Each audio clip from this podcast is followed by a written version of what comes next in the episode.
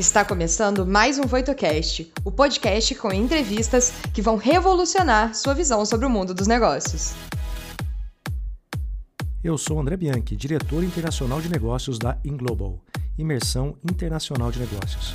E vou te acompanhar nessa websérie, conhecendo e aprendendo com convidados de peso sobre os desafios dos empreendedores no maior polo de tecnologia do mundo. Aqui você vai entender melhor sobre empreendedorismo e o mundo dos negócios nos Estados Unidos. Seja muito bem-vindo. Olá, sejam muito bem-vindos e bem-vindas. Eu sou a Bárbara, Head de Conteúdos e Inovações na Voito, e vou trazer algumas perguntas do público e os principais insights que vão ajudar você em sua jornada, complementando sua experiência. Nos vemos em breve.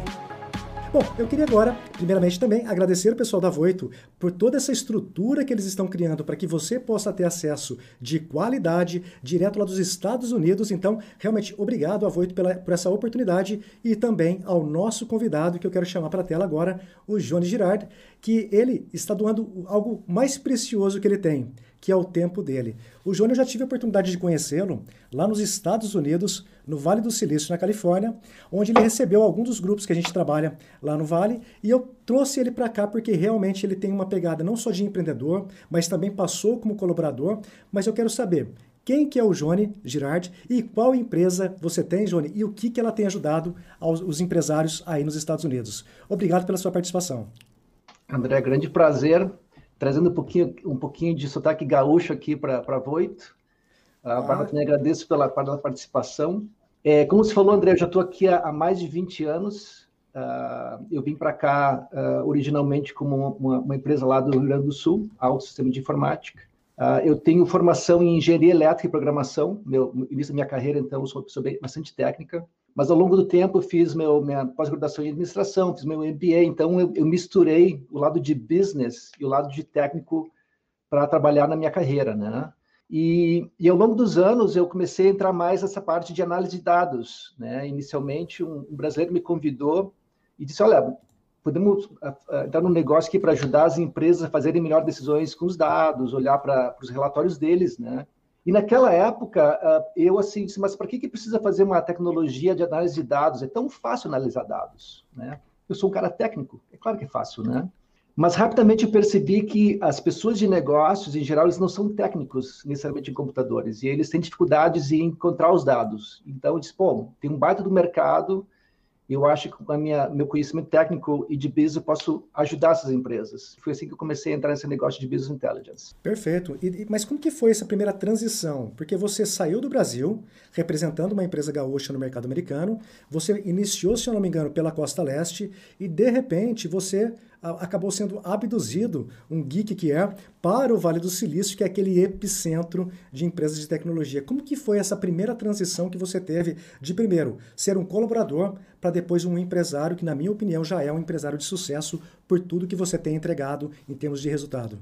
É, desde jovem eu tinha esse, esse sonho de morar fora, né, no país envolvido. Uh, e quando eu comecei a trabalhar lá com, com a Autos, né, eles abrindo a possibilidade dos Estados Unidos, eu certamente levantei a mão, tive a sorte uh, de, de ser enviado para cá.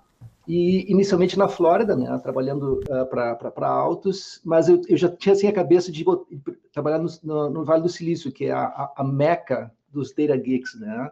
Aí depois de um tempo que eu já tinha conseguido papel aqui, uh, eu decidi uh, né, largar a, a, empresa e tentar meu negócio no, no Vale do Silício. E inicialmente eu trabalhei com uma empresa de websites, que foi na no grosso do, da, da, internet bubble, na bolha da internet, né?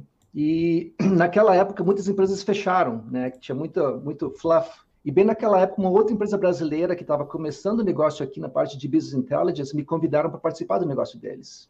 E foi assim que eu entrei. Foi uma transição de um, de um mercado que estava em, em, em, assim, convulsão com a parte da, da, da bolha da internet e eu comecei a entrar na parte de, de, de, business intelligence. E até hoje, né, se você olhar no meu LinkedIn, o meu profile se diz uh, Lizard Brain Inspired Data Geek, que em inglês é um nome bem bacana, e em português, se traduz, é bem estranho. É inspirado pela mente da lagartixa. Como assim? É uma longa história, não vou entrar nesse assunto agora. Perfeito. E dentro disso, Johnny, você trabalha com Business Intelligence. Eu me lembro de alguma vez que você comentou com um grupo que eu estive lá a respeito de que o empresário, muitas vezes, especialmente nos dias de hoje, ele tem acesso a muita informação. Só que uma coisa é você hum. ter acesso à informação e outra coisa é você compreender o que está ali que é importante para uma tomada de decisão. Na tua opinião, como que você enxerga a importância disso e dentre os pontos principais ou talvez desafios, o que, que os empresários ainda não compreendem o que e como fazer com essas informações?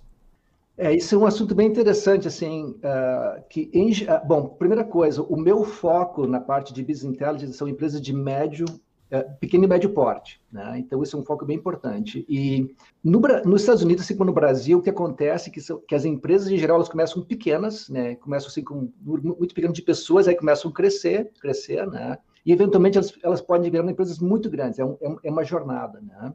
E, inicialmente, as, os empreendedores, eles são muito focados naquelas áreas que eles são muito bons. Né? Construção de alguma coisa, vender algum produto, algum serviço. E eles não são necessariamente uh, experts em tecnologia. Eles são experts numa área que eles são dedicados, né? O que acontece? Eles começam a, a contratar pessoas para ajudar no negócio e, eventualmente, o que era, digamos assim, duas, três, quatro, cinco pessoas virou 20, 50, 100, mil pessoas. E nessa jornada, o que acontece é que, inicialmente, o empresário conhece todo o negócio, conhece todos os clientes, todos os serviços, todas as pessoas, e eles conseguem sem ter uma tecnologia, eles conseguem entender o que acontece, como é que eles podem melhorar o processo. Eventualmente, como começa aumentando o número de pessoas, eles começam a, a delegar para outras pessoas parte do negócio. Aí começa a haver uma desconexão entre você gerenciar o negócio, as pessoas que fazem e, de fato, os fatos. E em empresas hoje em dia, uh, as transações são, são feitas através de sistemas digitais. Né? Então, você gera uh, uh, notas fiscais, pontos de compra. E chega um ponto onde, chega um ponto, ponto onde o gerenciamento perdeu contato com a, a transação. E aí, se você não tem um sistema digital que coleta os dados, que analisa os dados, você vai ficar cada vez mais difícil você saber se de fato o negócio está sendo bem gerenciado. Eu me lembro que quando estava no Brasil ainda, meu primeiro emprego, eu era abastecedor de supermercado. Né? Meu pai tinha, era sócio de supermercado e no início eu ia lá, eu ia, botava as, as, as, os produtos na prateleira, e quando faltava uma coisa, ela atrás no estoque, buscar mais, né? E me lembro que os donos da empresa naquela época, meu pai e os sócios, eles tinham uma planilhazinha que eles andavam lá no estoque e olhavam assim, ah, o que está faltando, né? Ia fazer uma anotação para mais disso, mais aquilo. Preço. Aí eles colocavam um preço para te colocar na prateleira, só que às vezes a gente se enganava. E na hora de colocar na prateleira, a gente errava o preço, para cima ou para baixo. Se era para cima, Perfeito. o cliente reclamava. Se era para baixo, Ninguém reclamava. É, e isso naquela época funcionava. Hoje em dia, se você olhar com milhares de produtos e transações, se você não tem um, um controle de enganos, se, por exemplo, naquela época, se você deixava um produto estocado por muito tempo, eventualmente, eventualmente pegava o produto, colocava na prateleira e vendia e ninguém se importava. Hoje em dia, se o vencimento está tá, tá, tá fora do vencimento do produto, alguém pode te processar. Sim. Então, hoje em dia, você tem um controle dos dados, da, das transações, dos custos, é uma coisa muito mais crítica. E se o empresário não faz isso, ele acaba perdendo muita grana e isso acaba reduzindo muito a competitividade no mercado. Não, exatamente, Johnny. O que eu vejo hoje é, é só uma pontinha, né? E eu acho que a empresa, se ela não estiver não tiver bem conectada com essas informações, dá um problema. Mas o, o, ponto que você trouxe, e eu posso dizer que eu vivenciei isso, a empresa que eu tenho aqui no Brasil tem 30 colaboradores, e, e eu sei porque a gente foi crescendo e a gente perdeu, não tinha processo, não existia processo quando você tem duas, três pessoas. E a hora que você tem 20, 30, a coisa a, dá um problema. Só que você falou dos empresários, mas eu percebo que o empresário não compreende que, além dele, ele tem que capacitar os colaboradores que serão preparados para a gerência, para liderança, para também compreender alguns números. Porque uma coisa são os números da parte tática e estratégica da expansão da empresa, que obviamente está fechado talvez com a diretoria, só que aqui embaixo essa compreensão se faz necessária. E eu vejo que no Brasil, não sei aí, tem essa, esse, esse gap, talvez esse espaço de que não há uma preocupação. É, é isso é real? Isso é real isso envolve muito a natureza humana, né, cara? Assim, algumas coisas que eu percebi ao longo do tempo é que uh, as pessoas são muito boas, cada pessoa ela é muito boa em alguma coisa, né? Uh, e, e, se você não é bom nas outras coisas, uh, o melhor é você contratar pessoas, pessoas que são boas naquelas atividades para complementar o teu serviço. Então, hoje em dia, tu tem sucesso quando você tem um time que é muito capaz, cada pessoa em sua própria área de especialidade. E uma das coisas assim, que a gente tem percebido ao longo desses. Eu tô, estou há 15 anos né, nesse, nesse, nesse negócio especificamente, é que nos últimos cinco anos, mais ou menos cinco anos, começou a haver uma mudança no mercado onde uh, existe uma leva nova de uh, gerentes que estão entrando nas empresas, que são pessoas mais jovens, são pessoas que a gente chama de mais more data-driven, são pessoas que gostam de olhar para os dados antes de tomar decisões, enquanto que a geração mais antiga, né, que antes dominava o mundo, eles eram mais gut feeling, ou seja, eles tinham uma percepção faz assim, faz assado, mas não era baseado em dados, era baseado em, a gente chama de gut feeling. Então, o que está acontecido é que, num, num, num uh, uh, passado mais recente, existe uma leve de pessoas mais jovens, more data-driven, que estão entrando na, na, parte gerencial das empresas. Às vezes são os filhos ou as filhas dos donos, né, que já são acostumados com tecnologia, com computador, de ver gráficos. Eles começam a trazer uma técnica de análise de dados que antes no passado era não era tão relevante. Perfeito. Então, existe um pouquinho assim, uma, uma, uma, transformação de uma geração mais jovem, uma, uma geração que é mais voltada a, a, dados, uma geração que é mais consciente do, do meio ambiente, mais ambiente, da, mais consciente dos direitos das, das, pessoas, que não é apenas o lucro, é, é tem uma, uma, uma, uma visão muito mais abrangente da realidade para tornar a empresa mais, mais competitiva. Qual o principal benefício que as empresas vão ter ao implementar o Business Intelligence? Muda muito a cultura de uma empresa? Uh, business Intelligence é uma jornada. Né? Então, uma vez que você começa, que você faz a decisão, e aí você começa a entrar nesse processo, é uma coisa que leva tempo. Uh, definitivamente faz uma grande mudança por causa que, em geral, antes de Business Intelligence, muitas decisões são tomadas em gut feeling. Assim, ah, o que está acontecendo? Aí as pessoas dão opiniões, né? E opinião todo mundo tem. Aliás, o ano passado, né, tanto, no Brasil, tanto nos Estados Unidos como no Brasil, houve muito esse lance de fake news, né, que de certa forma foi, foi um horror, de certa forma, do, do ponto de vista político e desse, toda a pandemia. Né? Então, todo esse fake news causou muito, muita, muitas uh, uh, problemas sociais e políticos, né, e até econômicos. Felizmente, para empresas, e a gente usou muito isso, a gente falou o seguinte: olha, Fake news é uma coisa difícil de você atacar no mundo externo, mas para a empresa, nós temos que acabar com fake news. A gente tem que trazer os dados para as reuniões e a partir dos dados pode ter opiniões. E, inverter. No passado, era, todo mundo tinha opinião e ninguém sabia dos dados. Hoje em dia, quando tu traz os dados para a mesa, dados mudam percepções, mudam, uh, criam emoções e aí tu pode focar as soluções em problemas reais, não em problemas fake news imaginários. Isso é uma coisa de cultura, leva tempo. Muitas pessoas no início não olham para os dados, não acreditam, até que aos poucos tu começa a verificar que as pessoas que seguem os dados têm mais sucesso que as pessoas que não seguem os dados. E aos pouquinhos tu começa a mudar a cultura geral da empresa mas é um processo. Johnny, como é possível incentivar esse investimento em empresas que não têm a cultura data-driven uh, bem desenvolvida? Porque você está falando da questão da cultura, que é importante. Ok, concordo. Mas você que atua com dezenas de empresas aí nos Estados Unidos, como que você percebe que é possível provocar esses empresários para começar a mudar um pouco uh, o pensamento e dar uma importância maior? Uhum. São centenas, não são dezenas, mas enfim, uma boa pergunta.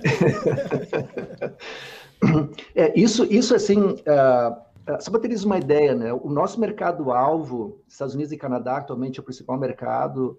A gente fez um levantamento alguns anos atrás que tem cerca de uh, ah, 250 mil empresas que, que estão no nosso nicho, que, gente, que é o nosso público-alvo, né? 250 mil empresas. Atualmente, o número de empresas que a gente ataca são centenas, ou seja, a gente está apenas scratching, the, apenas começando esse processo, né? E, e, a mudança de cultura, né, em relação a business intelligence é um big challenge, por causa que salvo os data geeks, né? Tipo assim, eu sou um data geek, então para mim assim não faz sentido você não viver sem olhar para os dados, né? Então primeiro eu olho para os dados, quando eu vejo bastante dados, então eu começo a tomar decisões. Mas isso é por causa que a minha formação é dessa forma. Uh, muitas pessoas, uh, o início do processo delas é, é, baseado no que elas conhecem, do que elas entendem, e quando elas vão trabalhar com uma empresa, a empresa em geral traz uma série de, de sistemas, né? E de informaçõões que é o que você tem disponível. E muitas vezes uh, o que acontece é que essas pessoas perguntam para as pessoas da empresa, para a parte de, do, da, da, TI da empresa, o que tem disponível para mim poder fazer análise. E aí eles dão uma, uma, uma, série de relatórios. E aí tu tem que viver com essas coisas. Eles não sabem nem que existe coisa melhor. Então, é, uh, uh, a parte de trazer uma melhor, assim, data geek process envolve tecnologia, envolve gerenciamento, envolve abertura da empresa para investir em coisas diferentes. E, e, aí, quem é que vai começar esse processo na empresa? É a, é a parte gerencial, é a parte de, TI, é a parte de, de contabilidade. É uma, é uma gama de variáveis que hoje em dia a gente ainda está trabalhando para verificar como é que a gente pode trazer para uma empresa um pacote de BI que é super simples, super affordable e que pode começar hoje e não daqui a um mês e tornar o processo simples. A gente está ainda descobrindo assim a receita mágica. A gente já fez muito progresso, mas é um é um é um work in progress, como a gente fala. Bom, depois que você descobrir, você me passa que eu vendo por um milhão de dólares, tá joia, Johnny? É, Quais softwares você indica, além, obviamente, do DataSelf, é, para análise de dados? Tem boas e más notícias, né? Uh, Uh, bom, primeira coisa, eu, eu conheço muito o mercado americano, né? O mercado no Brasil, uh, para mim, ele, eu estou muito, muito tempo fora, então não sei exatamente as ferramentas mais populares no Brasil. No mer mercado americano aqui, tem dois tipos de ferramentas principais para BI. Tem as ferramentas que eu chamo assim, de, de médio porte, então se você está no mercado de médio porte do, do, dos Estados Unidos, em geral, o software que você, usa, que você usa hoje já tem uma certas ferramentas e, em geral, tem ferramentas adicionais do mercado que complementam e são consideradas ferramentas de, de mercado, uh, mercado de médio porte. São, são baratas, são Excel add-ons, né, complementos ao Excel. É, quando eu comecei a Data Self, uh, uma das minhas decisões é que a ferramenta de usuário, ou seja, a interface, eu não queria criar do zero. Eu queria, na verdade, aproveitar ferramentas de grande sucesso no mercado das Fortune 2000. E desde então, essa, essa, essa, esse approach tem tido muito sucesso. Né? As duas ferramentas de mais sucesso no mercado de Fortune 2000 hoje em dia são chamadas Tableau e Power BI. São ferramentas, uma da Microsoft, que é a Power BI, e Tableau foi adquirido pela Salesforce ano passado. Essas duas ferramentas, pelos últimos cinco anos, né, se você olhar o Gartner, que é uma, uma entidade que analisa as ferramentas de, de, de Fortune 2000, essas duas ferramentas nos últimos cinco anos têm sido as líderes no mercado em relação à usability, que são as mais fáceis Sim. de usar. Então, eu diria o seguinte: se você vai começar do zero né, e quiser usar ferramentas de um, de um sucesso muito grande no mercado, começa com ferramentas tipo Tableau e Power BI. E essas duas ferramentas são exatamente as ferramentas que a Data Self facilita. A gente pega e coloca no back-end, na parte externa delas, todo um pipeline para tornar elas mais fáceis e mais rápidas. O Business Intelligence é, dá uma grande gama de oportunidades para as empresas, em termos de análises gerenciais. Como definir onde devemos focar para não nos perdermos no mar de dados? Bah, isso é muito fácil, se perder no mar de dados. E uh, uma das coisas mais importantes né, para os data geeks é, na verdade, se dar conta que quem precisa da informação são os decision makers, são, os, são as pessoas que tomam decisão e não nós, os data geeks. É muito normal, né, a gente falar com uma equipe gerencial, perguntar para eles algumas perguntas, né, e eles vão te dar uma, uma, uma, uma, lista de, a gente chama de wish list, o desejo que eles querem. E aí os geeks começam a, a, a cavocar naquela coisa e levam um tempão para trazer de volta o que eles acham que os, que, que os gerentes precisam. Vou dar uma história interessante que aconteceu conosco alguns anos atrás. Quando a gente começou um processo né, um, cliente novo, uh, o cliente nos deu uma, uma, uma um, um, um, pain point, um problema específico. Olha, foca nesse problema e depois que você focar nesse problema, você pode trazer o que você considera os best practices da, da, da Data Self. Por sinal, a, a Data Self faz uma, um pacote de 5 mil relatórios que são considerados os best practices. Né? Então, o cara diz, olha, esquece os 5 mil, não quero saber agora, eu tenho um problema e resolve ele. Enfim, a gente levou alguns meses para resolver aquele problema, era uma coisa bem complicada. Aí, uma vez que a gente resolveu o problema, o cliente ficou satisfeito, beleza, levou um pouquinho mais do que eu esperava, mas valeu a pena. Uma semana depois, ele me liga e disse: Olha, uh, Johnny, eu, eu fui dar uma olhadinha no, no relatório de vocês, de, né, dos 5 mil relatórios, comecei a dar uma, uma, navegada. E na minha primeira meia hora, olhando aquela, aquela lista, eu achei um relatório que estava pronto um mês atrás, no, no, primeiro dia que você colocou o sistema, estava pronto. Se eu soubesse e tivesse feito aquele relatório, ter me dado conta que eu tenho, eu tenho problemas maiores do que eu te pedi inicialmente. A gente perdeu meses resolvendo um problema que era dolorido, mas eu tinha problemas muito piores que eu não sabia. Portanto, né, ele disse para mim, nos seus próximos clientes, encoraje, é assim que se fala em português, é, encorajar, é isso? Né? Encorajar. Sim, encorajar. Encoraje os, os, os, os tomadores de decisões para entrar no processo de data self o quanto antes, por causa que às vezes o que você não sabe é mais importante do que você sabe. Então, esse lance assim de você uh, se afogar né, nos dados é um problema complicado. Na verdade, a minha orientação é mantenha os, as pessoas que decidem uh, junto com o processo bem, bem pertinho. Tá? Tem algumas pessoas que não têm paciência, então aquelas pessoas que não têm paciência deixam eles né, do lado de fora, quando está pronto, Sim. vai levar para eles.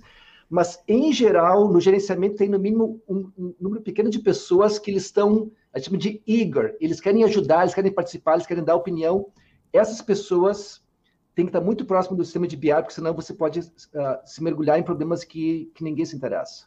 Perfeito. Não, vocês viram, pessoal, então realmente é possível, mas é, às vezes você tem que compreender algumas dores da sua empresa para que você compreenda qual informação pode ser positiva para uma solução. Porque número por número, né, Johnny? 5 mil relatórios. Não é questão de ter ou não ter 5 mil, e sim qual é mais assertivo para a tua realidade, para o seu momento, independente do local que você esteja. Qual a principal ligação entre BI e Business, business Analytics? É, aí numa, entra numa parte de semântica de, de, de, de BI, né? Uh, na verdade, toda vez que alguém me pergunta o que significa um termo em, the BI world, no mundo de BI, eu pergunto o que, que você entende por isso? E aí a pessoa vai lá e faz uma elaboração, né? Uh, tradicionalmente, uh, Business Analytics é, uma, é, um conceito mais, mais recente. A ideia é de você fazer mais forward-looking, olhando para o futuro. Como é que tu pega os dados do passado e tenta projetar o futuro? E BI era uma coisa mais de olhar para o passado. Hoje em dia, na verdade, esses termos são meio que usados a esmo. Então, é, eu procuro não, não botar coisas em caixinhas. Eu pergunto, oh, que, como é que você entende isso? O que você pensa por, por aquele, aquele conceito? E aí, em geral, eu entro naquele assunto e, e, e, e enhance. Hoje em dia tem uh, uh, Artificial Intelligence, Machine Learning, tem, tem tanta coisa bacana que está aparecendo que, para quem não é para quem não é data geek, para mim é, é, é semântica.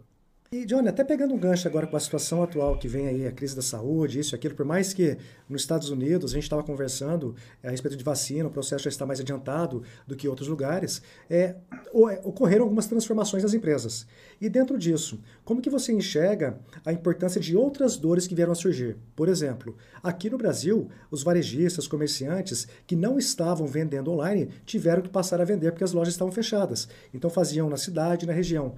Só que eles não tinham noção que não basta fazer uma loja virtual para vender, você tem que entender de logística, você tem que entender de atendimento, de suporte ao cliente, logística reversa. Como que você enxerga alguns desafios que ocorreram aí nos Estados Unidos com alguns dos seus clientes e que podem servir às vezes de um exemplo para que a gente aqui acabe criando uma oportunidade ou uma solução para algum problema que vocês tiveram aí? Uh, boa pergunta.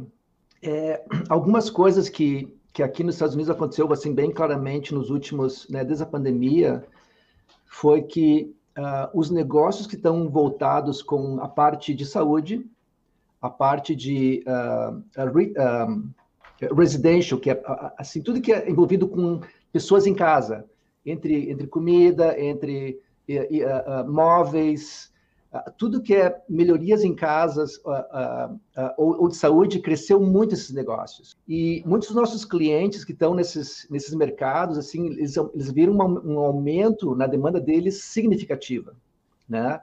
E ao mesmo tempo eles não estavam preparados para atender essa demanda. Então o que aconteceu? Eles tinham uma, uma expectativa de crescimento x de repente houve um crescimento muito maior de, de demanda. Ao mesmo tempo eles tiveram que mudar de uma operação que antes era completamente uh, trabalhando de um prédio, de vários prédios, agora trabalhando de casa. Então, houve uma, uma, uma, uma assim, uma, confusão muito grande das empresas conseguir dar conta desse mercado. Por exemplo, um cliente nosso, né, que eles tinham centenas de empregados trabalhando dos escritórios, de repente tra trabalha de casa, então eles decidiram comprar computadores para essas pessoas trabalhar de casa. Nem muitos não tinham. E quando eles decidiram fazer isso, não conseguiam encontrar computadores no mercado. No Brasil também teve esse apagão. Né? Então, assim, é, de certa forma, uh, é, é, é, assim se, se, acredita que essa, essa mudança das pessoas trabalhando de casa é uma, é uma tendência que não vai mudar. Né? Muitas pessoas vão voltar para trabalhar de escritório, sim, vão, mas muitos vão continuar. Né?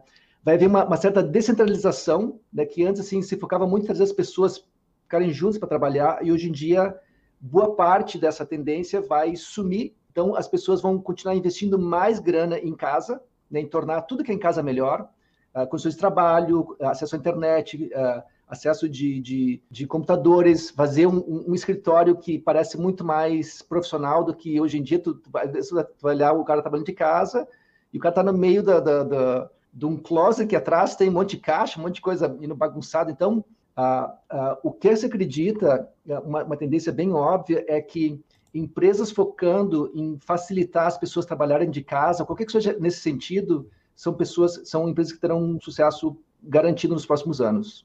Perfeito. E dentro disso, dessas mudanças que estão por vir, você, no caso de, da, da, parte de business é, intelligence, em, em, parte de analytics, como que você enxerga agora esses comportamentos quanto à importância desses dados? Porque eu vejo que é, foi tão rápido essa transição que se falar, ah, o futuro vai ser assim, o futuro vai ser assado, não, não vai ser mais igual, vai ser diferente. A gente já consegue ter uma noção do que isso vai implicar. E eu quero emendar isso com uma segunda pergunta, para não ficar muito extensa. É, quanto agora à questão de, de indústria 4.0, a, a, integração com geladeira, com isso e aquilo, como que você enxerga o pequeno e médio comerciante com todas essas integrações de dispositivos?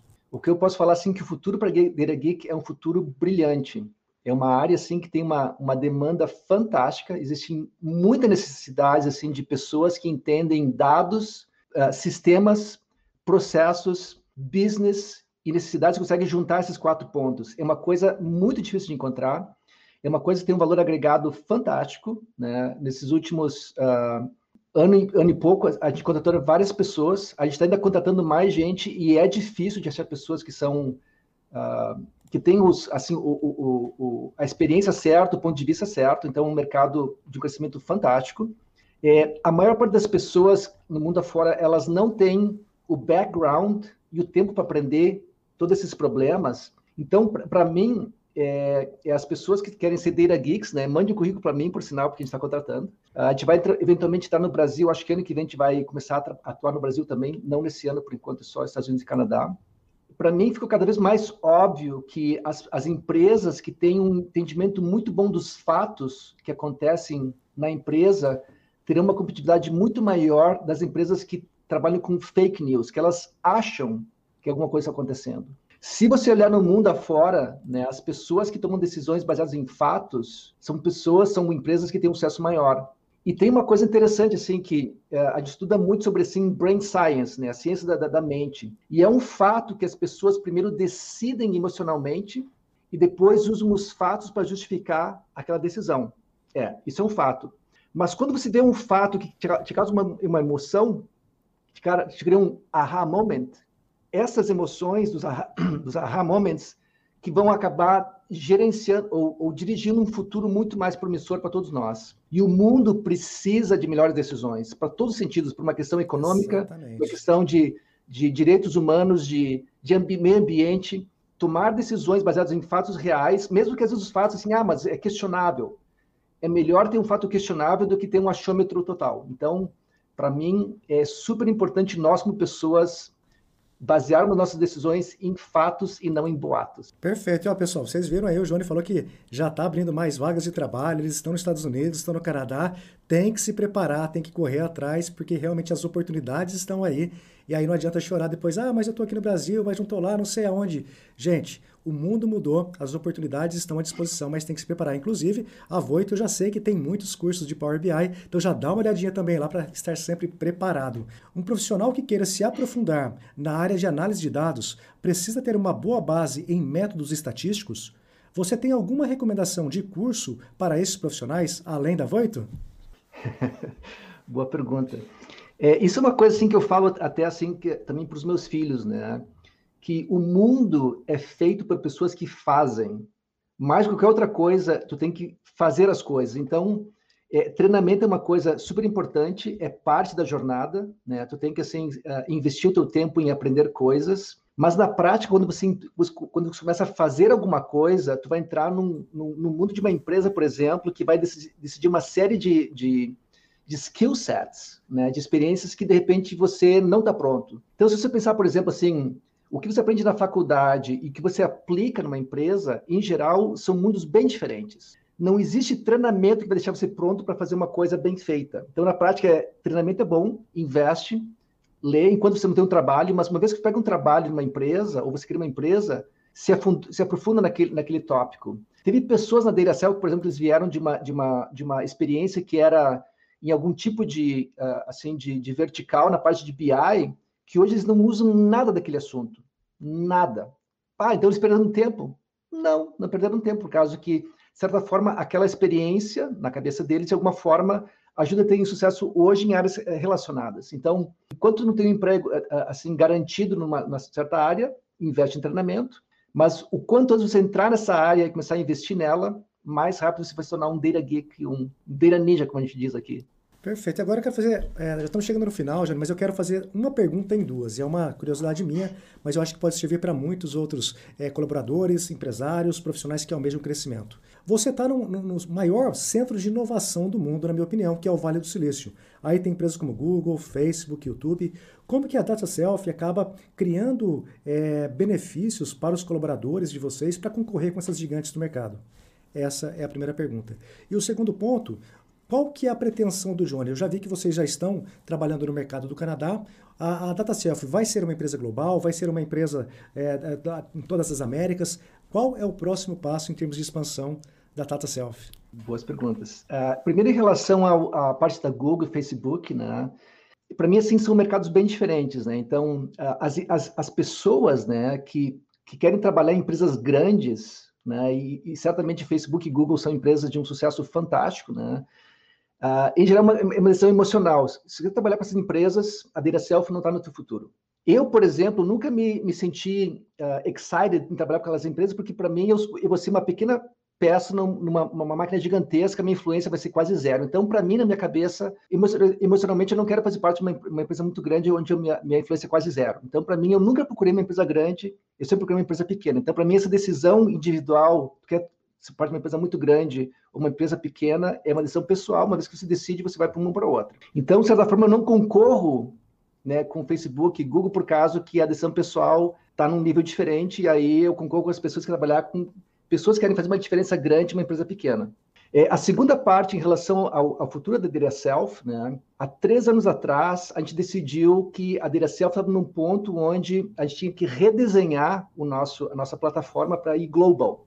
Perfeito. A gente criou um processo, de, a gente criou assim, uma, uma jornada de 10 passos, uma, uma, transformação de 10 passos, a gente está no passo mais ou menos número 8. Uma vez que a gente completar esses 10 passos, a, a, a plataforma do Data Self, ela está global enabled. Qual é, qual é a, a, principal diferença? Três anos atrás, uma, uma venda nova da Data Self envolvia cerca de 30 mil dólares 30 dias. Era uma coisa complexa e relativamente cara.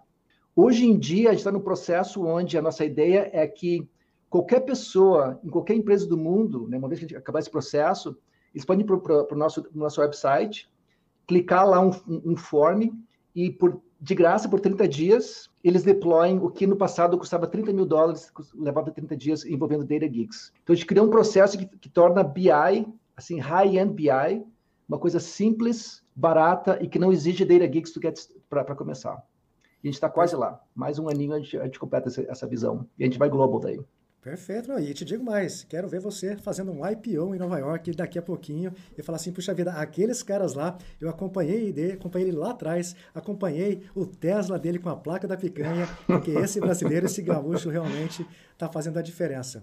Johnny, eu queria agradecer, eu sempre gosto de agradecer pelo tempo que os convidados vêm e dispõem para poder compartilhar esse conteúdo, porque é o bem mais valioso. É muito conteúdo, muita provocação, para que a gente aqui no, no Brasil possa dar um próximo passo. Então, muito obrigado mais uma vez pelo seu tempo e pela sua disponibilidade. André, um grande prazer, uh, sempre um, um, grande prazer compartilhar um pouquinho assim da, dos conhecimentos que eu adquiri com, com, com, os brasileiros e contigo particularmente, que foi uma grande honra a te conhecer pessoalmente e te dar uma, levar uma volta na, na, no carro com a placa da picanha foi bem divertido.